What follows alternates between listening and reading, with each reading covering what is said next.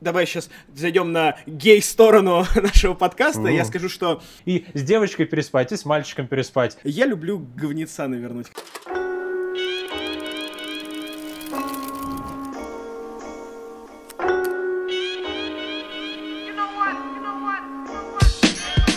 Привет, это подкаст Кинач, меня зовут Джон, и я голос еженедельных новостей Hype News на Канобу, а рядом со мной Антон Зан, он голос поколения сегодня в нашем подкасте. Здрасте. Сегодня мы будем обсуждать спойлеры, мы будем обсуждать «Лето Кирилла Серебренникова» и очень старый фильм Лоуренса Аравийский 62 года, который мы внезапно посмотрели.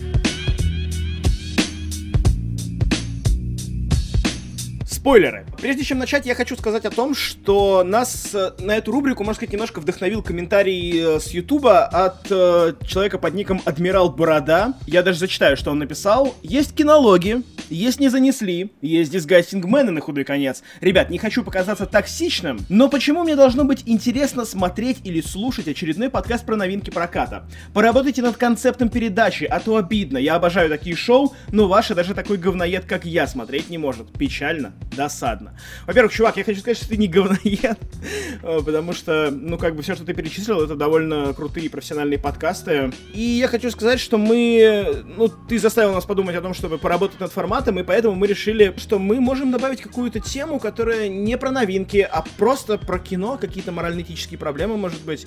И поэтому первой темой мы выбрали спойлеры. Началось все с того, что Николай Костер-Вальдау, который играет Джейми Ланнистера в «Игре престолов», э, он рассказал о том, как на съемках борются со спойлерами, потому что, если я не ошибаюсь, прошлый сезон очень сильно запороли тем, что слили то ли концовку, то ли весь сюжет. Ну, в общем, был большой скандал по поводу спойлеров. И ну, он говорит, что сейчас на съемках такая практика, они буквально присылают в электронном виде сценарий, актеры читают его, сцену снимают, и после этого сценарий удаляется, чтобы, ну, не было возможности никак слить. И более того, помимо вот таких вот э, очень жестких мер пресечения спойлеров, говорят, что будут снимать э, сразу несколько концовок, там что-то 3-4, а то и 6.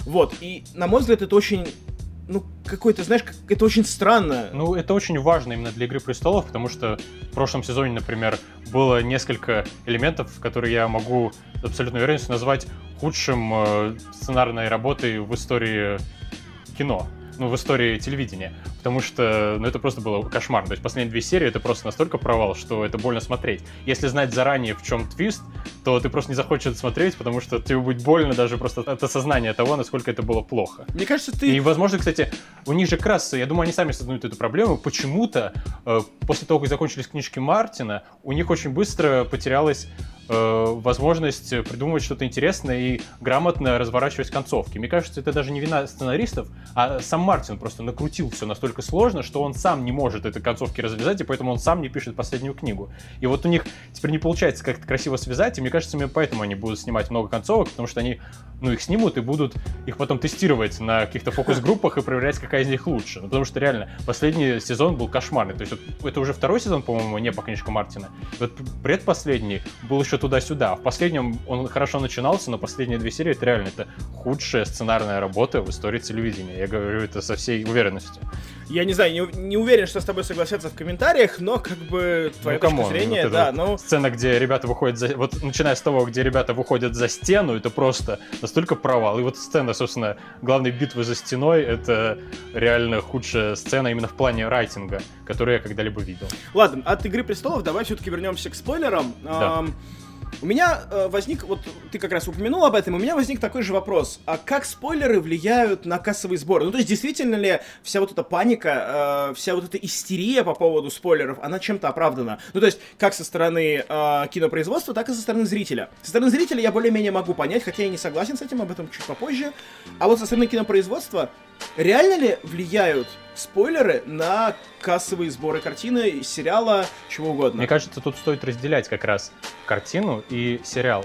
То есть спойлеры, на мой взгляд, э, более сериальная тема. Именно поэтому весь хайп вокруг э, спойлеров так сильно поднялся в последние лет 10, когда стали очень популярны сериалы. Вот в статье, на которую ты ссылался, Роман Волобуев пишет, что попробуйте испортить спойлерами концовку «Крестного отца» или финчеровского «Севен».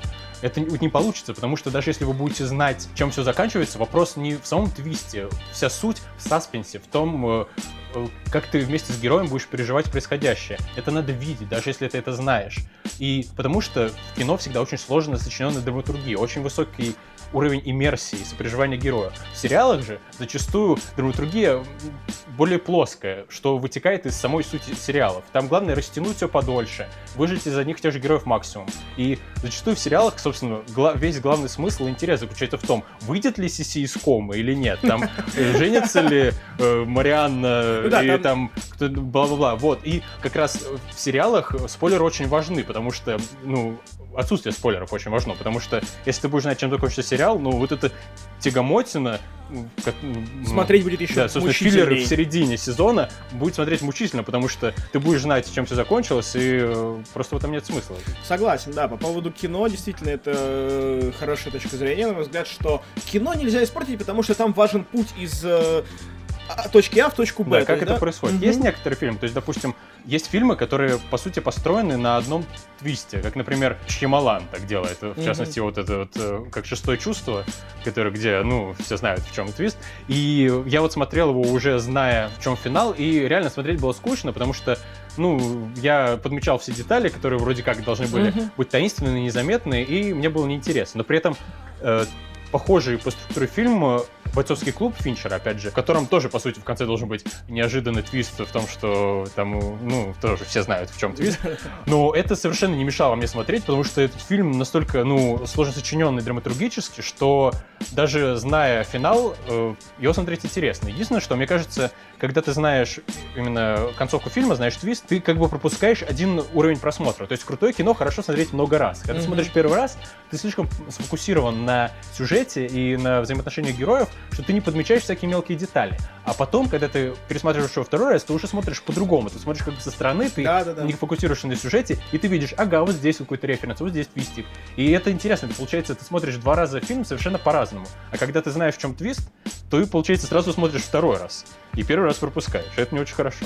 Но в целом, не знаю, мне кажется, вообще, чем меньше ты знаешь про фильм перед тем, как ты его смотришь, тем круче. То есть даже если ты не ви- видел просто какой-то шот, пусть это не спойлер, но просто ты знаешь, что вот там будет шот на крутую планету, полную песка. Mm-hmm. Ты видел это в трейлере. И если бы ты этого не знал, ты просто показали бы эту планету, ты такой, вау, песок. А тут ты, ага, я это видел. Ну, просто уменьшается темень погружения. Хотя это, опять же, не критичная вещь. Мне кажется, Спойлерить не надо, но если вам что-то спойлерили, не надо плакать и качать с собой. Тем не менее, э, есть э, точка зрения, что люди любят спойлеры. То есть даже те, кто бугуртит на форумах, там, в социальных сетях, они на самом деле хотят знать наперед. Ну, то есть, это, знаешь, это вот, э, опять же, из этой же статьи, который, на которой мы сегодня, да. собственно, строим это обсуждение.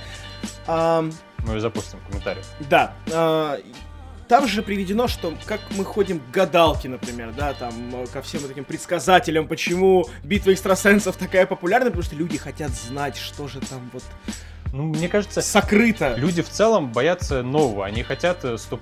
да. вступать в что-то известное. Да. Именно поэтому так популярны сериалы, потому что это те же самые герои, которых ты знаешь, и тебе не нужно заново разбираться в том, что там происходит. Поэтому, да, я тоже там читал, что есть люди, которые не хотят ничего знать, и люди, которые хотят знать побольше. И вот мне это кажется странным, потому что, конечно, тяжело иногда включать фильм, по которому ты не знаешь ничего, но зато вероятность того, что это окупится, и ты будешь э, в шоке, повышается. Мне кажется, тут, знаешь, тут велик риск, что ты просто потратишь время на какое-то говно. Ну, то есть, вот отчасти поэтому мы хотим спойлеров, чтобы, ну, как-то уберечь себя от просмотра говна, потому что два часа смотреть какой-нибудь, какую-нибудь парашу, которую ты не хотел бы видеть, трейлер или там хотя бы какой-то маленький спойлер или пересказ сюжета, он тебе поможет. Но это тоже иллюзия, потому что не угадаешь ты по фильму, что по трейлеру, что ну, фильм херня. Иногда угадаешь, но, в как этом, нет. В этом задача хорошего трейлерного режиссера. Там, трейлер Лиги Справедливости не кричал о том, насколько это будет невыносимо параши. Ну, то есть,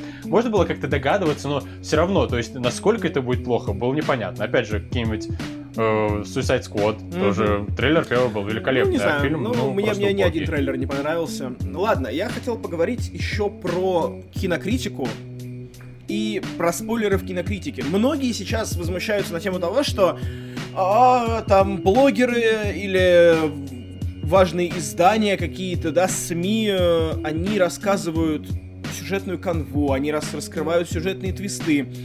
И на этом строят свои рецензии. Вот, и опять же, в этой же статье, о которой э, мы постоянно говорим, есть э, замечательный аргумент, что, например, ребята из э, издания Variety, они строят все свои рецензии на практически дословном пересказе фильма, потому что только так автор может э, нормально выстроить свою критику. Только так он может объяснить, что в фильме плохо, что в фильме хорошо. Поэтому, соглашаясь читать рецензию до просмотра, что я считаю вообще нельзя допускать ни в коем случае, то есть э, в кино нужно идти с чистой головой и не как-то привязываться к чьему-либо мнению, даже если это просто заметка вашего друга в Фейсбуке. Нельзя этого делать, нужно идти вот максимально ничего не зная о кино. Ну, то есть ты можешь знать сюжет и строить на этом какое-то свое отношение к фильму, но не брать чужое, что «Ой, там показали Дарта Вейдера в Rogue One, ну и говно. И ты уже такой подсознательно, блин, Дарта Вейдера показали. Да, ну, пусть даже ну неосознанно, оно будет как-то влиять Да, на, да. на твое восприятие. И плюс, рецензия, если она позитивная, может завысить твои ожидания. Да. А завышенные ожидания это очень плохо, потому что даже не очень хороший фильм, если ты ничего от него не ждешь, может доставить удовольствие. А если ты ждешь много, то все будет очень плохо, даже если фильм, ну так. Так, теперь у нас лето Серебренникова. И я сразу хотел начать с того, что мы сейчас обсудим сам фильм, но чем он мне очень сильно понравился, это тем, что это кино русское. То есть это именно кино локальное, крафтовое, можно сказать, которого мне очень не хватает. Как бы у нас есть крутые режиссеры типа Звягинцева, которые снимают такое универсальное всемирное кино, такие притчи про внутренний мир людей, про какие-то паттерны, которые воспроизводятся в человечестве. И при всем мастерстве и вылизанности и красоте этого кино оно слишком абстрактное. То есть это кино, в котором можно перенести действие в другую страну, поменять язык, и ничего по факту не изменится. И такого кино полно, как бы. Половина каннской программы, половина венецианской программы, берлинской, все, э, заполнены подобным кино. И от того, что один из этих фильмов снят у нас в России, мне не становится легче. То есть, да, есть какая-то гордость за российский кинематограф, что есть у нас мастера на Руси, но мне от этого не легче. Мне То хочется... есть ты хочешь сказать, что это просто общечеловеческие фильмы? Они Да, не да. апеллируют непо- непосредственно Мне к русским? хочется, чтобы э, смотреть больше фильмов, которые актуальны именно в социокультурном контексте, в котором я нахожусь. То есть, например, как брат, который вряд ли кто-то поймет за бугром. Ну, по крайней мере, точно не поймет так же сильно, как э, ну, его понимаем мы. Мгм. Какая-нибудь аритмия позапрошлогодняя, который великолепный фильм, который именно русский, про жизнь в России, и который не пытается быть экспортным и э, что-то большее в себе нести. И мне приятно, то есть, когда я говорю, что русское кино хотелось бы, чтобы оно было получше, мне именно не хочется, чтобы в России сняли «Мстителей». Мне не нужны «Мстители» из России, мне есть «Мстители» из Америки. Мне хочется, чтобы в России сняли что-то, не знаю, даже если это будет какой-то медведь, который играет на балалайке, это будет гораздо круче, чем это просто это будет калька западного кино. Блин. И вот «Лето» именно про это. Ты так круто зашел просто сейчас в эту тему, потому что у меня это на финал отложено как раз всего моего спича по поводу лета. Примерно та же самая тема, но это очень здорово. Мы не, не договаривались заранее, как бы не обговаривали, что мы будем говорить. Ну да, просто... И поэтому, да, ну типа мы на одной волне, это клево. Просто как раз, ну, я думаю, мы оба ощутили это, что вот в лете нам очень обоим знакома из детства вот эта вот атмосфера, вот этого э, субкультурного раздолбайства. Как бы я, мы в детство пришлось на нулевые, а не на 80-е, как в фильме, Мгм. но при этом я очень легко узнаю все вот эти вот ситуации, которые там показаны. Вот эти все бухачи с гитарами, да, да, потлачи, да, шутящие Да, да, да. идиотские детские шутки про то, что вино будет, бывает хорошее и очень хорошее. Это прям э, апеллирует ко мне очень сильно. Это, да, по это, сути, про нас. ну по сути мы есть. Э, зарождение субкультуры, в которой мы варились, когда мы были подростками. Да, я причем на самом деле сам э, вырос в тусовке, ну, говнарей, металлистов, Да, да, рокеров, тоже. да, да, да, вот. И, ну, как бы, я понимаю, что за те, там, 20-30 лет, которые прошли, и даже сейчас, знаешь, как бы я смотрю, ну, там, э, на современных говнарей, скажем так, я смотрю, и ничего не меняется, и в этом есть какая-то романтика такая, добрая романтика. То есть, да, можно сказать, что о, мы никуда не двигаемся, там ничего не происходит, ничего не меняется, но в этом есть вот ностальгическая нотка с долей романтизма. Это очень Да, это здорово. нормально. Ну, очень Смотр- мило. Я называю это такой, знаешь, чумазый барагос, короче, да, потому что... который нужен, который нужен подросткам. И вот как раз лето, в это лето вот есть вот эта вот крафтовость, локальность. Его, я так понимаю, не очень хорошо приняли в Каннах, ну, без восторгов. Я вообще не удивлюсь, если его включили в программу, потому что Серебренников сидит. Это Ну да. очень важная тема, которая э, по всему миру катится, и там все в футболках э, в Каннах э, с его лицом ходят. И а так это фильм именно локальный, это круто. Хочется больше локального кино. Я хочу сказать о том, что вот ты упомянул про то, что Серебренников сидит. Я хочу отойти от этой темы вообще, смотреть на фильм в отрезе от того, что его в ну, чем-то это обвиняют. безотносительно. Мне просто... Да, фильм никак с этим не связан. Он снимался до того, как на него возбудили дело. То есть э, фильм не имеет к этому никакого отношения. И то, что кто-то пытается искать в этом какую-то политику, что кто-то пытается найти в этом фильме какие-то упреки в сторону государства, я Нет, считаю, в что этом фильме как раз нет. Тут в прошлом были это упреки. возможно. В ученике, кстати, тоже очень хороший фильм. Возможно. Но конкретно лето, на мой Да. взгляд, это действительно летний легкий фильм, в котором, ну, по большому счету, не знаю, э, здесь эпоха и вот эти герои, вот эти персонажи этого фильма, они нужны просто ради хайпа. Я думаю, для всех. Виктор Цой там, да, Майк Науменко, группа Зоопарк и вся вот эта вот тусовка, ну, это что-то такое родное, вот оно где-то в сердечке. ну, насчет Науменко не знаю, но Цой очень миметичен. Конечно, есть, конечно, бы да, это да, да. главный герой рока 80-х. Да. То есть, да, все знают там Гребенщикова, там всех остальных, э, но Цой из них самый главный. Ну, он это и, Курт- он Курт и кинозвезда, да, и это, и он умер, попав под Икарус, Да, и да, это такой образ, который у всех резонирует, и про него есть столько шуточек и всего. Поэтому понятное дело, что на это кино пойдут. И эпоху, ну, мне кажется, реально, эпоху выбрали просто для того, чтобы о фильме больше говорили.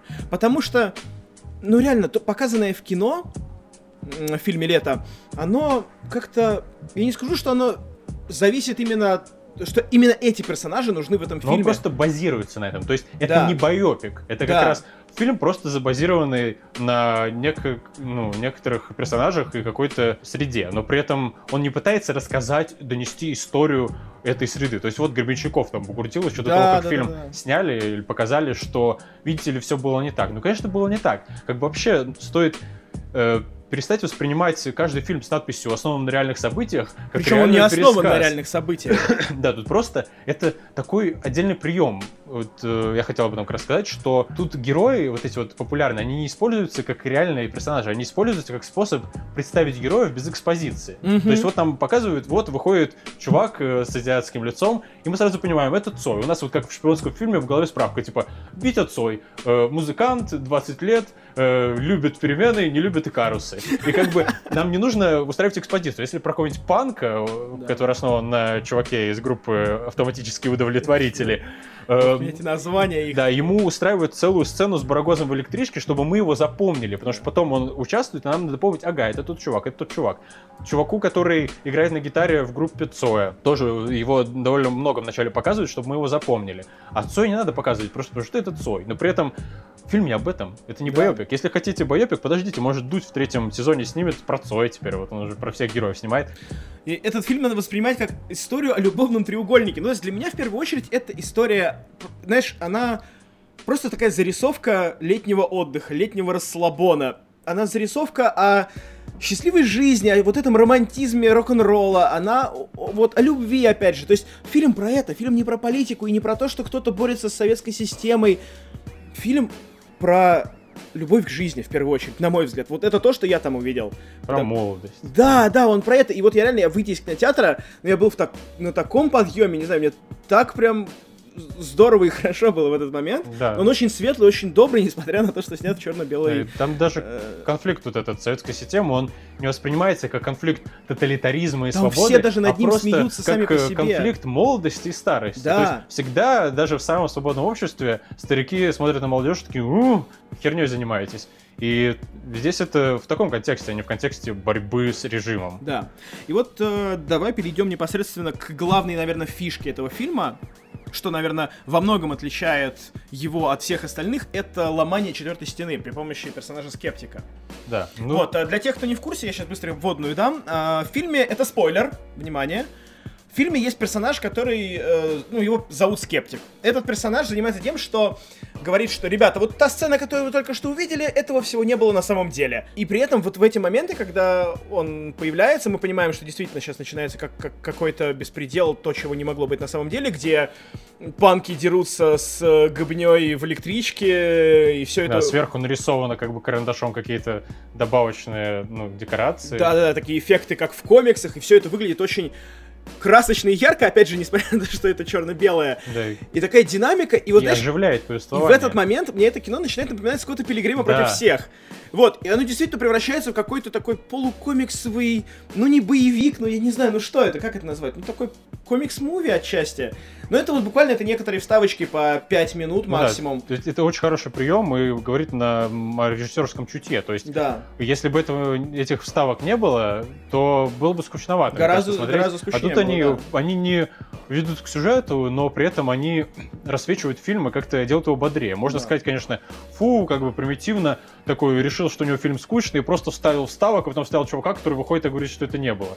Ну, может быть, это примитивный прием, но смотрится органично, а что еще нужно? Да, и выглядит бодро, динамично, очень здорово, реально. Это, эти моменты в фильме, они прям реально украшают его. И по поводу самого персонажа Скептика, мне очень нравится, как, э, я не знаю, это идея Серебренникова была или чья, но в самом начале, когда он только появляется, э, и в кадр входит актер, исполняющий роль Виктора Цоя, он входит, смотрит в камеру, ну, мимо камеры проходит э, взглядом, да, и тут появляется скептик такой, заглядывает в камеру, не, не похож. похож. Да, блин, вот это, это прекрасно. То есть это сразу ты такой большой огнетушитель просто из, из экрана, который тушит э, пылающие пердаки, кто mm-hmm. говорит, что актер не похож. Кстати, мне тут пришла в голову такая мысль. А, не хочешь обсудить схожесть актеров и реальных прототипов? Потому что, например, а, сейчас э, должен выйти еще один очень важный фильм про рок-звезду, это «Богемская рапсодия», Богемиан Рапсоди, с Рами Маликом в роли Фредди Меркьюри. И вот как бы первый каст, э, по-моему, там прочили Сашу Барона Коэна на роль uh-huh. Меркьюри, он просто очень похож на, ну, на, на свой прототип. А вот Малик, ну, как бы, у него, да, конечно, вот эта вот странная нижняя часть лица такая, но он не похож на Фредди Меркьюри совсем. Мне кажется, важно не лицевая похожесть, а способность передать энергетику. То есть Меркьюри, он очень круто двигался, у него были вот эти все ужимки, он там махал стойкой от микрофона, и он именно был очень пластичный и как бы посылал вот эту, мог с полуоборота завести огромный стадион. И вопрос в том, сможет ли персонаж именно, зрителей, да, да, как бы передать вот эту вот энергетику. А то, что он лицом не очень похож, ну, мне кажется, это Да, вот я, я, я с тобой полностью согласен, потому что... Ну, реально... как раз на скриншотах, которые показывают фильма, он выглядит как очень... Где, так... где он в очках? Ну, нет, вообще, где вот он в крупном плане, в этих а, джинсах, угу. он, ну, как бы, по крайней мере, Стоит он внешне как, как, он да. похож на э, Меркурий. И тут, мне кажется, главное не найти человека, который похож, а найти человека, который будет готов задрочиться в эту тему и просто там, не знаю, год обмазываться этим персонажем и жить его жизнью, пытаться влиться в его шкуру. И я не знаю, Саша Барон Коэн, он, конечно, забавный чувак, умеет перевоплощаться, но сколько он именно готов вот к такому актерскому коммитменту, хрен узнает. А что по поводу Тео Ю, который играл, собственно, Виктора Цоя? Как вот, по-твоему, он попал в героев персонажа? Ну, он не похож на Цоя, которого я знаю, потому что Цой, которого я знаю, это уже супергерой и звезда. Mm-hmm. А тут как бы это юный Цой, который такой еще не в понятках и, и такой еще не стал знаменитым.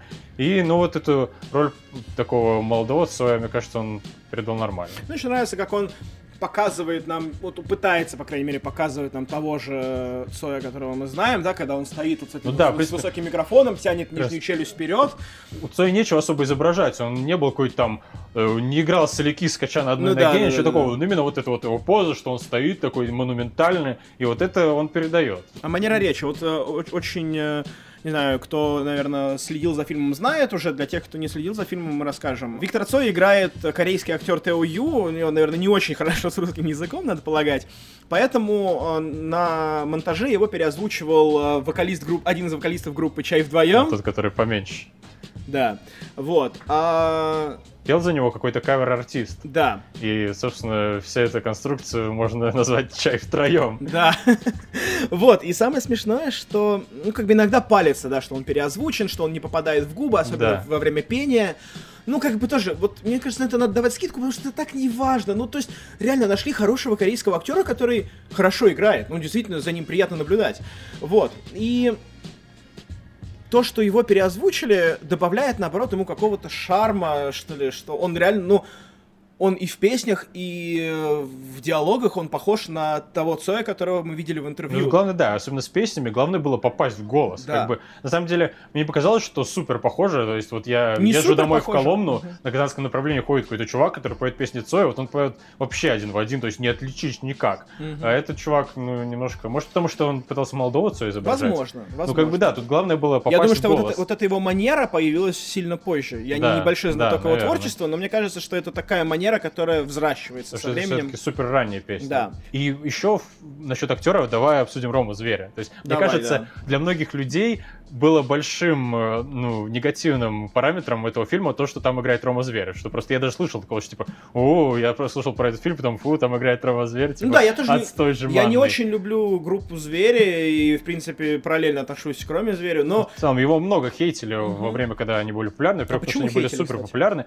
Во-вторых, ну, это такая странная жеманная манера. А во-вторых, это как вроде как такая попса, очень, ну, популярная и примитивная, но при этом вроде как это называли роком, и у всех, кто любит рок, был бугурт. Ну, хрен знает. На мой взгляд, мой главный претензий, кроме Звери, в том, что группа Звери после первого альбома не выпустила ни одной стоящей песни, по сути. То есть первый альбом нереально очень... Голод, по-моему, назывался. На мой взгляд, он был очень крутой. Да, это была попса, но это была крутая, качественно сделанная и энергичная попса. А после этого они быстро разбогатели и скатились в какую-то дичь. Но тут он смотрится очень органично и хорошо. Конечно, тут не очень э, какая-то сложно сочиненная роль. По сути, он только ходит и смотрит тянущим взглядом вдаль и надувает губы но при этом на нем, по сути, построен фильм, и да. он смотрится очень органично. Не знаю, насколько, наверное, у фанатов группы «Зоопарк» большой подхерт от перепетых, э, ну, вот стандартной зверевской манере э, с жеманностью э, песен Науменко, но именно как актер, как персонаж фильма, он смотрится очень круто, и если у кого-то кто-то хейтит Рома Заверян столько, что не хочет смотреть этот фильм, может, наоборот, посмотрите, вы начнете его хейтить чуть-чуть поменьше. Вот, да, и, кстати, ты сказал про то, что Науменко главный герой здесь. Вот это тоже очень важный прием, что все понимают, что «Лето» — это фильм про Цоя. Ну, то есть, ну, как бы, не, я не хочу принижать там достижения Майка Науменко, да. но, но он все шли на это, потому что это кино про Цоя, потому что это икона, это звезда, это наш Курт Кобейн, все шли за этим. А здесь вот так вот грамотно какой-то смещенный приоритет в поле... Ну, то есть, что главный герой у нас все-таки Науменко, Это... и мы смотрим на Цоя через него. Нам показывают как бы главного, по-настоящему главного героя фильма через призму другого главного героя. Да, тут вот это очень интересная структура, что по сути же Науменко как-то раскрывает Цоя, он ему как старший товарищ. И вот как раз пусть Цой главный, но Науменко как-то, ну, ему помогает и формирует Наставник его как актера, э, как артиста, да. И поэтому он как бы центральная фигура. И он, опять же, у него такая трагичная судьба, более трагичная, чем у Цоя, mm-hmm. на мой взгляд. Э, и забавно вот эта вот структура с двумя персонажами, в общем, очень хорошо снят. То есть yeah. Серебряков реально крутой режиссер. И я с нетерпением жду, когда он выйдет и еще что-нибудь снимет. Кто твой любимый персонаж в лете? Э, ну, мне очень понравился Панк в исполнении этого, э, не знаю, как зовут парня, но он играл еще у э, Серебренников в «Ученике», собственно, одной из главных ролей, и он очень обаятельный, милый такой чувачок. Мне очень понравился Борис Гребенщиков в исполнении, собственно, Ефремова-младшего. Гребенщиков, в принципе, был, ну, на, вот, давай сейчас зайдем на гей-сторону нашего подкаста, я скажу, что, в принципе, э, вся тусовка советского рок-н-ролла, она была, ну, не очень обаятельной. Ну, то есть они выглядели как-то вот, ну, по-советски. У них были простые вот эти наши российские лица, не холеные. А вот Гребенщиков, он всегда выделялся какой-то своей... Ну, Аристократичный. Вот, да, у него слишком такое аристократичное лицо, скуластое, он всегда такой возвышенный. Даже сейчас он старый уже обвисший весь, но он выглядит вот статно как-то вот, вот по-своему. И вот мне понравилось, что Ефремов выглядит так же в этой роли. То есть он такой вот прямо вот весь, он прям порхает над землей, и вот это вот вот это вот с челочкой его движение, тоже прям, господи, я не знаю, я не мог оторваться от него. У него короткая роль совсем, но он, вот это настолько Гребенщиков был, не знаю, вот какого Гребенщикова я там знаю по своей там молодости, детству, которого я видел в видео, интервью и так далее, вот это, это он, это здорово, мне прям он гипнотизировал меня. Вот. А женщины? Ну, вот это главная героиня очень классная, губастая. Ну, не знаю, мне, кстати, вот Ирина Страшенбаум а, не очень понравилась. Ну, то есть, она такая... Ну, во-первых, она хорошо играет. То есть, это играет она Она единственная да. вот из этой троицы э, членов этого любовного треугольника, которые реально отыгрывают вещи. Ну, в принципе, логично. То есть, остальные там Цой молодой, в принципе, он сам Цой такой Мгм. безэмоциональный. Да-да-да. Э, э, Рома Зверь вряд ли может супер играть, а вот она, например, сцена, где она стоит в коридоре и думает, что Науменко повел свою морду бить, вот как она отыгрывает эти свои О, эмоции, да, это да, прям да. настолько гипнотическая сцена, то есть она, можно там, может, тебе не понравилась ее внешность, но она реально крутая Да, актриса, вот как там, бы там респект ей. саспенс такой очень крутой. Да. Это прям, да, вот я действительно тоже переживал, что же Реально, за у дверью. нее есть много сцен, где она просто лицом отыгрывает какую-то сложную эмоцию, и у нее реально получается. Ну, при этом из девочек мне больше понравилась девочка, которая играла Марианну. Она прям такая очень интересная. У нее какой-то... Знаешь, она очень хорошо попала в роль, очень хорошо попала в персонаж. Даже не то, что в персонажа, она именно попала в свое место. Она такой очень правильный винтик во всем этом механизме этого фильма. Она вот э, заняла свое место и как-то расставила это все по своим местам, и она прям вот там, где надо. Ну, Вот в самом конце просто. Она, Да. Я не могу даже сказать ее полноценным персонажем фильма, потому что сколько она? Ну, я просто- 10 минут Да действует. там она вообще Ну минуты да, две у нее экранного времени, да. Но я ее прям очень запомнил. Ну, во-первых, за внешности, она действительно очень милая, но в целом вот поэтому. Вот, и мой главный поинт вообще по поводу всего фильма, с которого ты начал, а я хочу им закончить. Эту мысль озвучивает Рома Зверь в роли Майка Науменко в конце фильма. Он говорит, что, ребята, ну как бы смотрите, вы предлагаете мне ехать на Запад, но при этом мы как бы только импортируем музыку к себе. А что нам экспортировать? Что я буду, о чем я буду петь там? Что Да. я буду рассказывать там? Чем я стану там? И вот это, на мой взгляд, вот это ключевая мысль всего фильма, что русский кинематограф, кстати, об этом э, говорил э, Женя Баженов э, в каком-то интервью недавно я смотрел, что мы только потребляем там, перевариваем и вываливаем это обратно нашему зрителю. То есть мы работаем только на импортном контенте и превращаем его в российский. Мы не экспортируем кино. То есть вот э, кино на экспорт это вот, вот Серебренников, возможно, Ну, Звягинцев. возможно, Звягинцев, да, но массовое российское кино, как американское, оно не экспортное. Массовое кино вообще сложно экспортировать.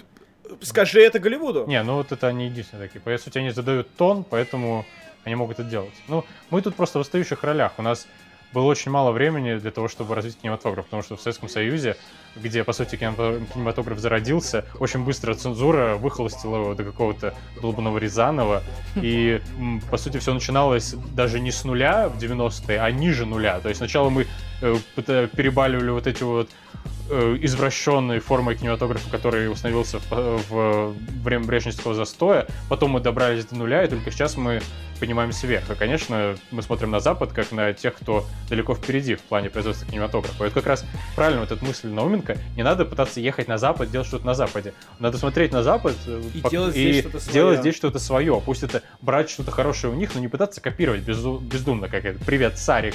Просто сделать то же самое, только с нашими актерами и у нас с камерой сняв. Зачем?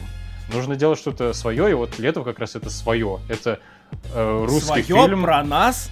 Да, русский нас. хороший фильм про нас, для нас и качественно сделанный. И, ребята, посмотрите его, он реально хороший. Да. Даже если вам не понравится, его как минимум стоит с ним ознакомиться, потому что Серебренников, возможно, это будущее российского кинематографа. Очень хочется в это верить. Еще вот вкратце хотел сказать про тему с тем, что он сидит. Просто тут дело даже не в конфликте государства и творца. Для меня это интересная тема, э, которая ну, показала, дало нам такую локальную тему про лицемерие творческих людей по аналогии с Голливудом. То есть вот в Голливуде есть вот эта тема про то, что э, все эти актеры были очень лицемерны по поводу темы с Полански. То есть там Мгм. Роман Полански э, изнасиловал малолетнюю девочку, напоив ее, а ему уже после того, как это открылось, рукоплескали на церемонии Оскар, и потом там всякий там Вес Андерсон говорил, что типа, ой, да забейте, ну когда это было, что преследовать человека, и это очень лицемерно. И вот теперь у нас есть э, такая же локальная тема, что вот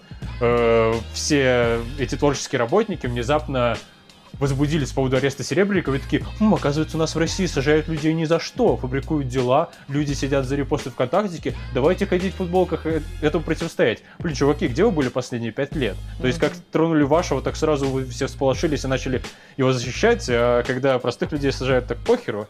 Короче, спорим в том, что творческие работники везде одинаковые. Ну, это так и работает, ну... Как сказал бы Никита Сергеевич Хрущев, пидорасы.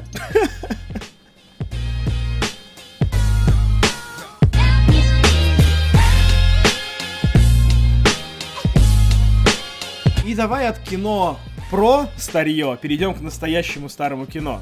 Да, Лоуренс Равиский.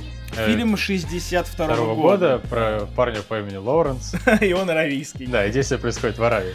Да, давай немножко небольшой экскурс в историю. Эм, Лоуренс Аравийский — это... Классический голливудский фильм. Да, э, о персонаже, который принимал активное участие в арабском восстании во, во время... время Первой мировой да. войны. Во время Первой мировой войны, когда Османская империя, частью которой был вот этот э, Синайский полуостров и его окрестности, э, воевала на стороне Германии. Э, какой-то британский чувак э, поднял, собственно, среди бедуинов э, восстание и активно партизанил против Османской империи, у которой так дела были неважно, и это очень сильно их подкати, подкосило. Mm-hmm. И, собственно, историю этого чувака рассказывает фильм Лоуренс Аравийский, классический голливудский эпический э, фильм, лауреат семи Оскаров 62 года, один или другой кадр из которого все, я думаю, видели. Yeah. И я давно хотел посмотреть этот фильм, но мне всегда было страшно браться, потому что обычно фильмы там до 70-го года очень тяжело смотреть, потому что они очень странные. А тут еще это не какое-то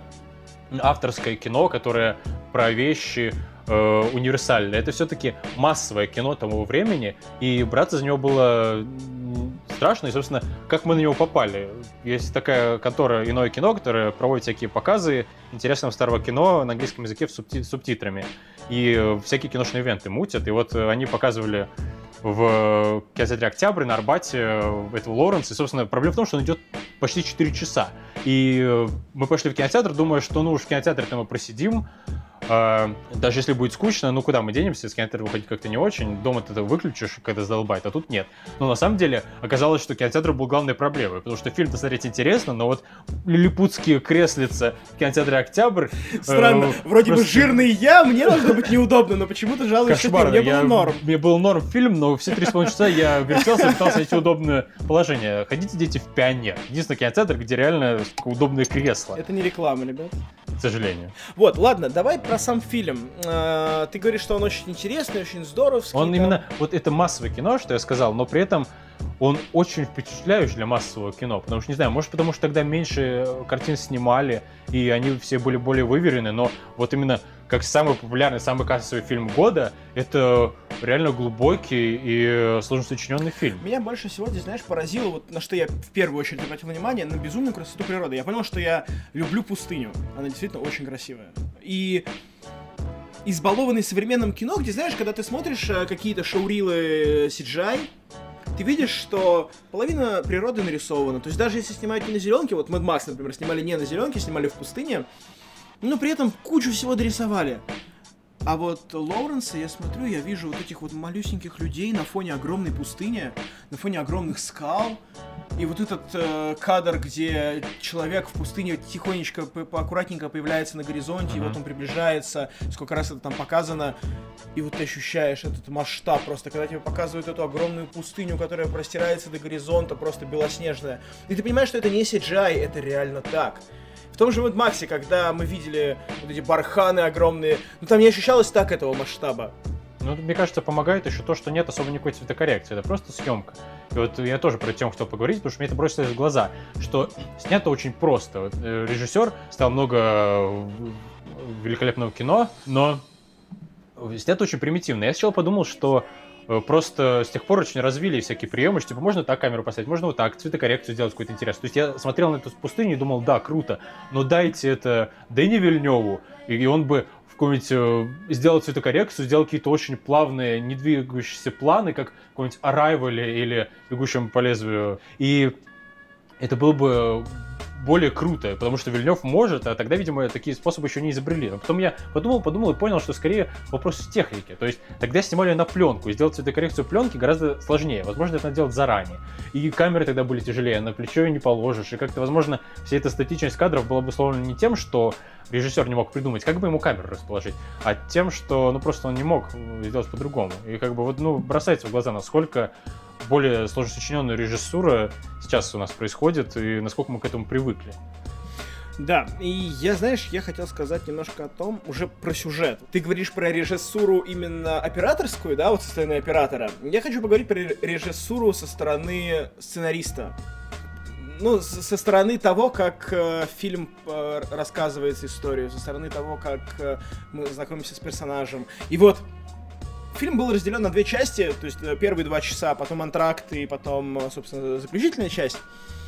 И вот я хочу сказать, что первая часть этого фильма, это, знаешь, это самые долгие первые 15 минут любого современного кино. Потому что реально событий там происходит, ну, не больше, чем в, в любом современном фильме. То есть мы знакомимся с персонажем, нам дают его небольшую экспозицию, и потом он час просто ходит по пустыне и дружит с бедуином. Сначала с одним, потом подружился с другим, и все. И больше не происходит ничего. И потом следующий час уже как бы там динамика, да, они захватывают город, э, он э, завоевывает авторитет у бедуинов.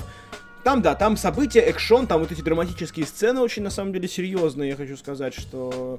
Ну, реально, показано все очень просто, драматургия там такая да, на базовом уровне. Персонажей. Но да, но насколько он отыгран, насколько ты лучше его чувствуешь, чем любой другой. То есть, знаешь, какая-то драматургия там фильмов Марвела, о которых сейчас все говорят, не идет ни в какое сравнение. Ну, конечно, ну, типа, да. она не дотягивает. То есть, сколько мы с тобой в первом выпуске обсуждали отношения между там Таносом и Гаморой. Да, ну это детский сад. Это детский сад по сравнению с тем, как Питер О'Тул, да, вот в исполнении, который исполняет роль Лоуренса Аравийского, когда он убивает своего этого бедуина, которого он спасал в пустыне. Эта сцена длится 15 секунд, ну может быть 30 секунд. Но ты на таком шоке от этого остаешься, не знаю, настолько она тебя цепляет. Но это вот опять же это последствия долгой экспозиции персонажей. Да. Но опять же, они не боятся какие-то реально драматические моменты вставлять. Сейчас в массовом кино вот такой вот этой сцены, где он убивает эту бедуина, или там, где гибнет этот мальчик, да. они ну, сейчас просто такого не бывает в массовом кино, все очень прилизанное. Не, ну, Там... come on, э, Танос убивает Гамору. Ну, да, это вот из полутора десятков фильмов Марвел, ну, да. первая, одна из немногих подобных моментов, и все таки вау, ничего себе, mm-hmm. удивительно. А тут просто раз, два, в общем, тогда соседки по-другому снималось кино, именно не боялись вставлять какие-то вещи. Еще меня бросилось в глаза, что довольно раздолбайский вайп всего кино, то есть много всяких шуточек да, таких нелепых. Да. И вот эти вот меньшинства, то есть бедуины, показаны довольно карикатурно. То есть сейчас, если добавляют каких-то арабов, бедуинов, какие-то локальные аборигены, они все очень напыщенные, говорят на своем языке и как-то показывают, что они именно не такие, что у них своя культура, и mm-hmm. это ок. То есть у них своя культура, и она полноценная. А тут эти бедуины такие, они шутят какие-то шуточки, которые могли бы британские солдаты шутить, типа, да, один шиллинг это нормально, два шиллинга это слишком много. Как бы их не боятся показать каким-то карикатурным. И вот тоже очень сильно отношение к расе с тех пор сменилось, и все как-то по-другому сейчас выглядит. Не знаю, тут я не совсем с тобой согласен. Мне кажется, Хотя, возможно, ты прав. Возможно, они действительно пытались сгладить вот это расовое различие за счет вот таких вот э, классических шуточек. Тут меня зацепил другой момент, знаешь, Фильм 62 -го года. Прошло сколько? 50 лет? 60 лет прошло почти с, того, как, э, с момента того, как его сняли. А в Голливуде, по сути, ничего не поменялось. То есть, реально мы видим такой же масштабный блокбастер с огромным бюджетом. С поправкой на инфляцию, по-моему, 190 миллионов долларов. Да, то есть это действительно очень большой бюджет для фильма. И при этом мы видим, что структура-то у него примерно такая же, типа экшен, экшен, шуточка, экспозиция, там еще какого-нибудь персонажа, драматическая сцена, экшен, шуточка. Да, вот эти шуточки, кстати, и очень шуточки, да. именно бросилось в глаза, что тогда тоже так делали. Да, Прием да, да, да. DC, come on, ребята, посмотрите Лоренса Аравийского. Может, только нет, посмотрите, не делайте так, не надо, вам не нужны шуточки, играйте на серьезных щах, так будет лучше. Да, просто выгоните Снайдера, возьмите режиссера, который умеет снимать. Да. Вот, и я хочу завершить, наверное, эту тему тем, что Фильм длится 4 часа, без малого. И мне кажется, сейчас бы из этого бы сделали полноценную трилогию, то есть реально растянули бы брожение по пустыне на целый фильм, как это было, например, с первой частью Даров смерти в Гарри Поттере, где они бродили по Англии. Да, если, бы сейчас, если бы сейчас бы снимали Лоуренса Аравийского, наверное, весь первый фильм бы он просто ходил по пустыне. Но тут, кстати, не пришлось бы даже особо растягивать. Я уверен, у них был футаж для того, чтобы сделать и 6 часов. Просто тогда кино смотрели по-другому. Тогда выходило ну, да. уже мало фильмов, и вот этот поход на двухсерийный фильм, то есть 4 часа, это было нормально, потому что поход в кино, новый фильм, это было событие, как бы на него ходили по много раз. Это сейчас ходит там по 20 фильмов в день, и ну, как да. бы никто не захочет смотреть что-то на Ты не успеваешь длинное. даже за прокатное время посмотреть все, что выходит одновременно. Да. Бывают такие проблемы.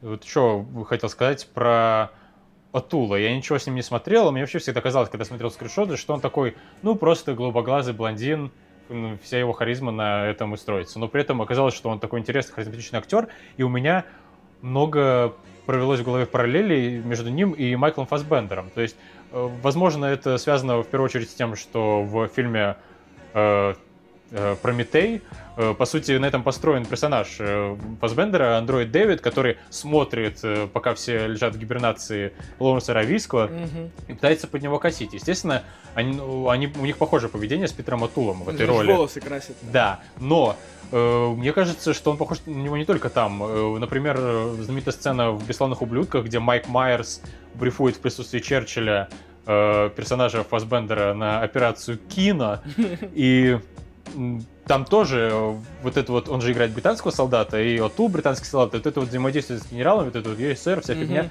мне тоже показалось очень похоже. И вот у меня появилось такое, конечно, надо будет погуглить, сламенькое чувство, что Фасбендер реально чему-то учился у Атула и на него равнялся. А учитывая, что Фасбендер это э, лучший актер своего поколения, вообще просто бог, то, возможно, он в чем-то шарит, и стоит посмотреть там остальные э, из многочисленных Оскар-номинейтед перформансов Петра Атула и заценить. По сути, он же... Лоуренс у него- Аравийский это был дебютный фильм его да, вообще. и, ну, вообще у него после этого было очень много фильмов, то есть Да. у него 7 ролей, э, номинированных на Оскар. Мы его так никогда не дали, но все равно э, очень часто номинировали. То есть это Петр Атула такая Эми Адамс прошлого века, и как бы нужно посмотреть хотя бы парочку этих Да, ролей. Мне кажется, он крут. Полностью согласен. Да, и вот меня больше всего поразило то, что в дебютной роли чувак так наиграл. Потому что реально он наиграл там очень здорово. Ну, не знаю. Да, он молодец.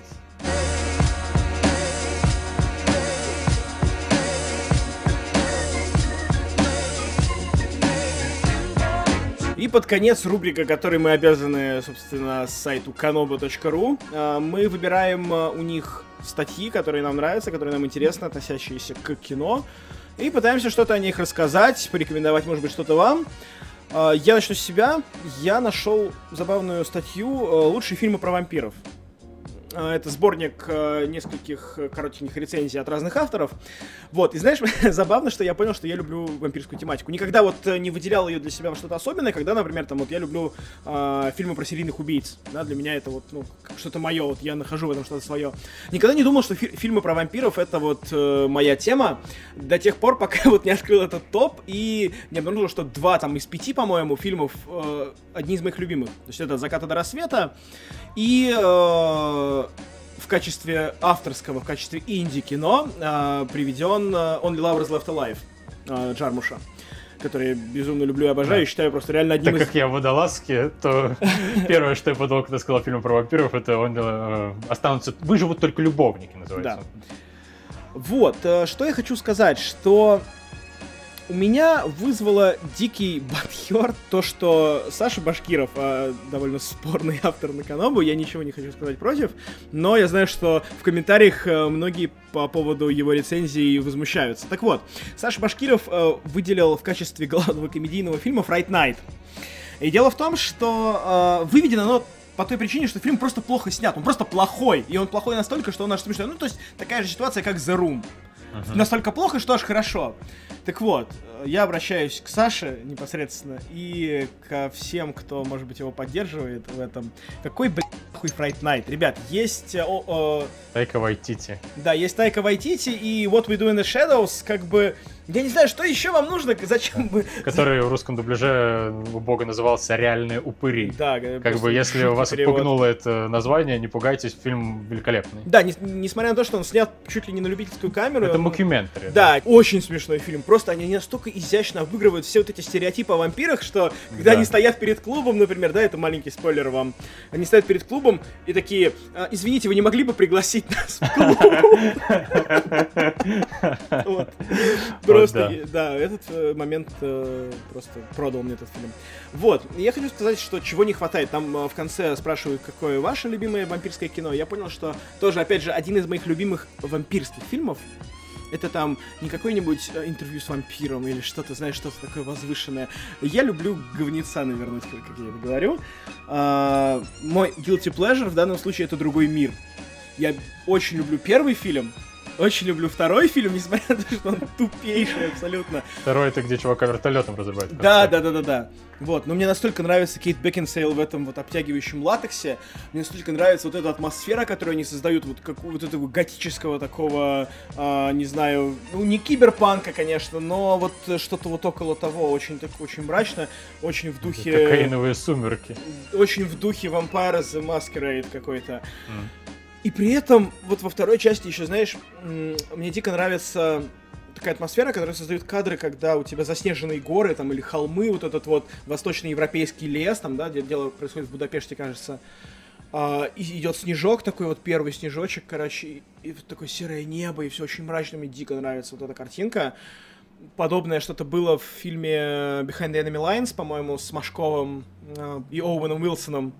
Вот внезапно тоже очень плохой фильм, но мне он нравится. Вот тоже такой guilty pleasure. Ну, хочешь наверное, на говнеца, наверни. Да, я считаю, что нет ничего стыдного в том, что ты смотришь какое-то плохое кино. Вот я вот сейчас прямо признаюсь, что я люблю Resident Evil с Милой Йович. Я посмотрел все фильмы. Uh, да, я посмотрел все, uh. кроме самого последнего. Самый последний я еще не видел, он был в кино, uh. и на DVD я еще не успел. Шесть или пять? По-моему, седьмой вот вышел, или шестой. Вот, не, э, ну это же чересчур. То есть я сказал наверни, но как бы не перенаверни. А я не так давно пересматривал все фильмы, перед, как раз перед э, премьерой я хотел пойти в кинотеатр, но что-то не срослось. Я пересмотрел все, и мне понравилось.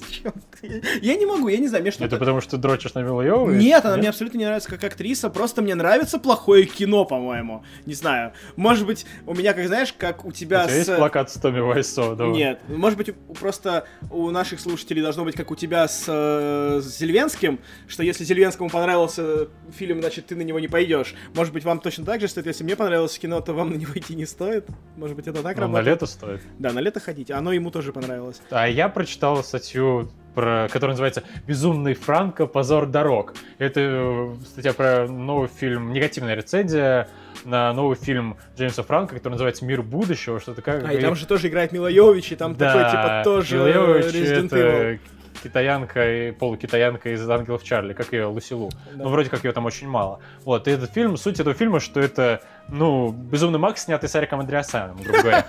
И там все криво, кривые декорации, дешево, и такой нарочитый, намеренный би-муви. И вот там есть мысль про то, что какого хрена Франко, талантливый актер, э, занимается таким дерьмом. И мой поинт в том, что, чуваки, отстаньте от Джеймса Франка. Его крутость именно в том, что он везде, то есть в каждом, в каждый дом по франко, он в каждой бочке затычка, он там и с девочкой переспать, и с мальчиком переспать, и у Джада Апатова сняться, и в каком-то странном би-муви, который он сам снял, и там и в Спайдермена сняться тоже в нормальной роли, и он именно это Франко, он э, сияет, он настоящая звезда, как бы истинная, и как бы молодец, пусть занимается херней. Но да, вот чувак что... просто ловит кайф от того, что он может все. Да, вот что я не понимаю, так это людей, которые намеренно снимают би-муви, то есть это вот это вот э, формат, что типа мы снимем говно, специально. Успокойся, и, типа, не снимают его для меня. Ну да, ну блин, ну все-таки э, ребята, которые снимали «Другой мир», они старались сделать круто. На самом деле, да, там ощущается. Просто это как какой-нибудь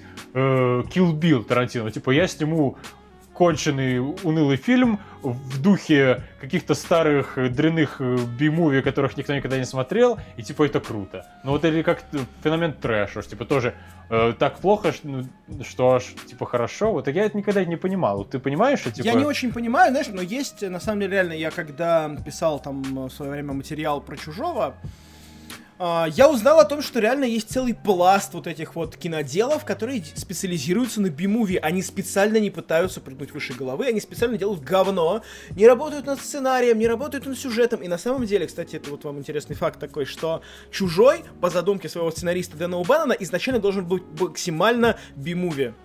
То есть он реально не рассчитывался как глубокий вот этот саспенс-хоррор, он не должен был быть таким. Э, реально, Дэн Убанен хотел, чтобы это была, короче, кровь, мясо, кишки, расчлененка, чтобы вся суть фильма была про то, как монстр разрывает на части людей. А потом это превратилось а в потом съемок, уже, да? потом уже, да, в руках Ридли Скотта фильм превратился в глубокий вот этот вот хоррор, какой-то, может быть, не очень умный, Ридли но... Скотта до того, как его подменили. Да, до того, как э, дедушка сошел с ума. Вот, э, я хочу сказать, что би-муви, ну, на самом деле, просто есть спрос. В Америке точно есть спрос на такое кино. То есть, э, видимо, мое предположение, что это кино смотрят, ну, знаешь, там, роднеки, деревенщина, вот это вся. Они просто ходят в кинотеатр, им не надо смотреть на интересные диалоги, глубокие сюжеты. А. Они хотят просто пить пиво, короче, жрать попкорн и смотреть, как э, литры крови выливаются из э, живого человека, и он, не знаю, взрывается у него голова цветными брызгами, как и он еще бежит, бежит. Да. Но в моем понимании, бимуви тоже может делать круто. То есть вот хороший бимуви для меня это вот прошлогодний драка в блоке 99 с Винсом Воном. Вот это нарочитый бимуви, снято очень дешево, в, в основном в павильоне, где тоже все в основном построено на мрачных драках с ломанием рук и ног но при этом он реально крутой, там крутой перформанс, там не дебильный сюжет, там нет, то есть там эта жестокость, она нарочитая, но она не вычурная, вот без выливающихся литров крови, там, конечно, больше крови, чем реально в человеке, но это не бросается в глаза. И это реально хороший, качественный фильм, который интересно смотреть. Хоть это и сорта B-movie, потому что он там э, зарелизен straight to DVD, и mm-hmm. они явно не пытались выпендриваться. Но, во-первых, Винс Вон играет очень круто, и реально посмотрите, кто любит B-movie, это вот B-movie здорового человека. Не знаю, мне кажется, что как раз-таки суть B-movie в том, что оно не для здоровых людей. Ну, может быть. То есть, ну, вот то есть сказал, реально, что... реально тебе может нравиться говно, я не вижу там ничего стыдного. Просто, ну, ты не такой, как все, в хорошем смысле этого слова. Ну, то есть, типа, ты любишь пощекотать себе что-то где-то, да, вот как я, например, люблю смотреть э, фильмы про маньяков, да, оно щекотит мне мой, мой страх вот этот вот глубинный, что, да, там, я боюсь оказаться там в руках маньяка, который будет меня пытать, и я буду не в силах что-то сделать. Ну, как фильм про вампиров, по сути, тоже. Вампиры — это вот эта вот тема, которая пугает человечество на протяжении тысячелетий и воспроизводится в человеческой голове, потому что это какая-то, ну, внутренняя... Не, ну, с вампирами я могу Ладно, сказать, что мне нравится только эстетика, то есть, да, мне а. нравятся вот эти вот готические костюмы, это вот у меня с детства пошло, и с детства мне это нравится.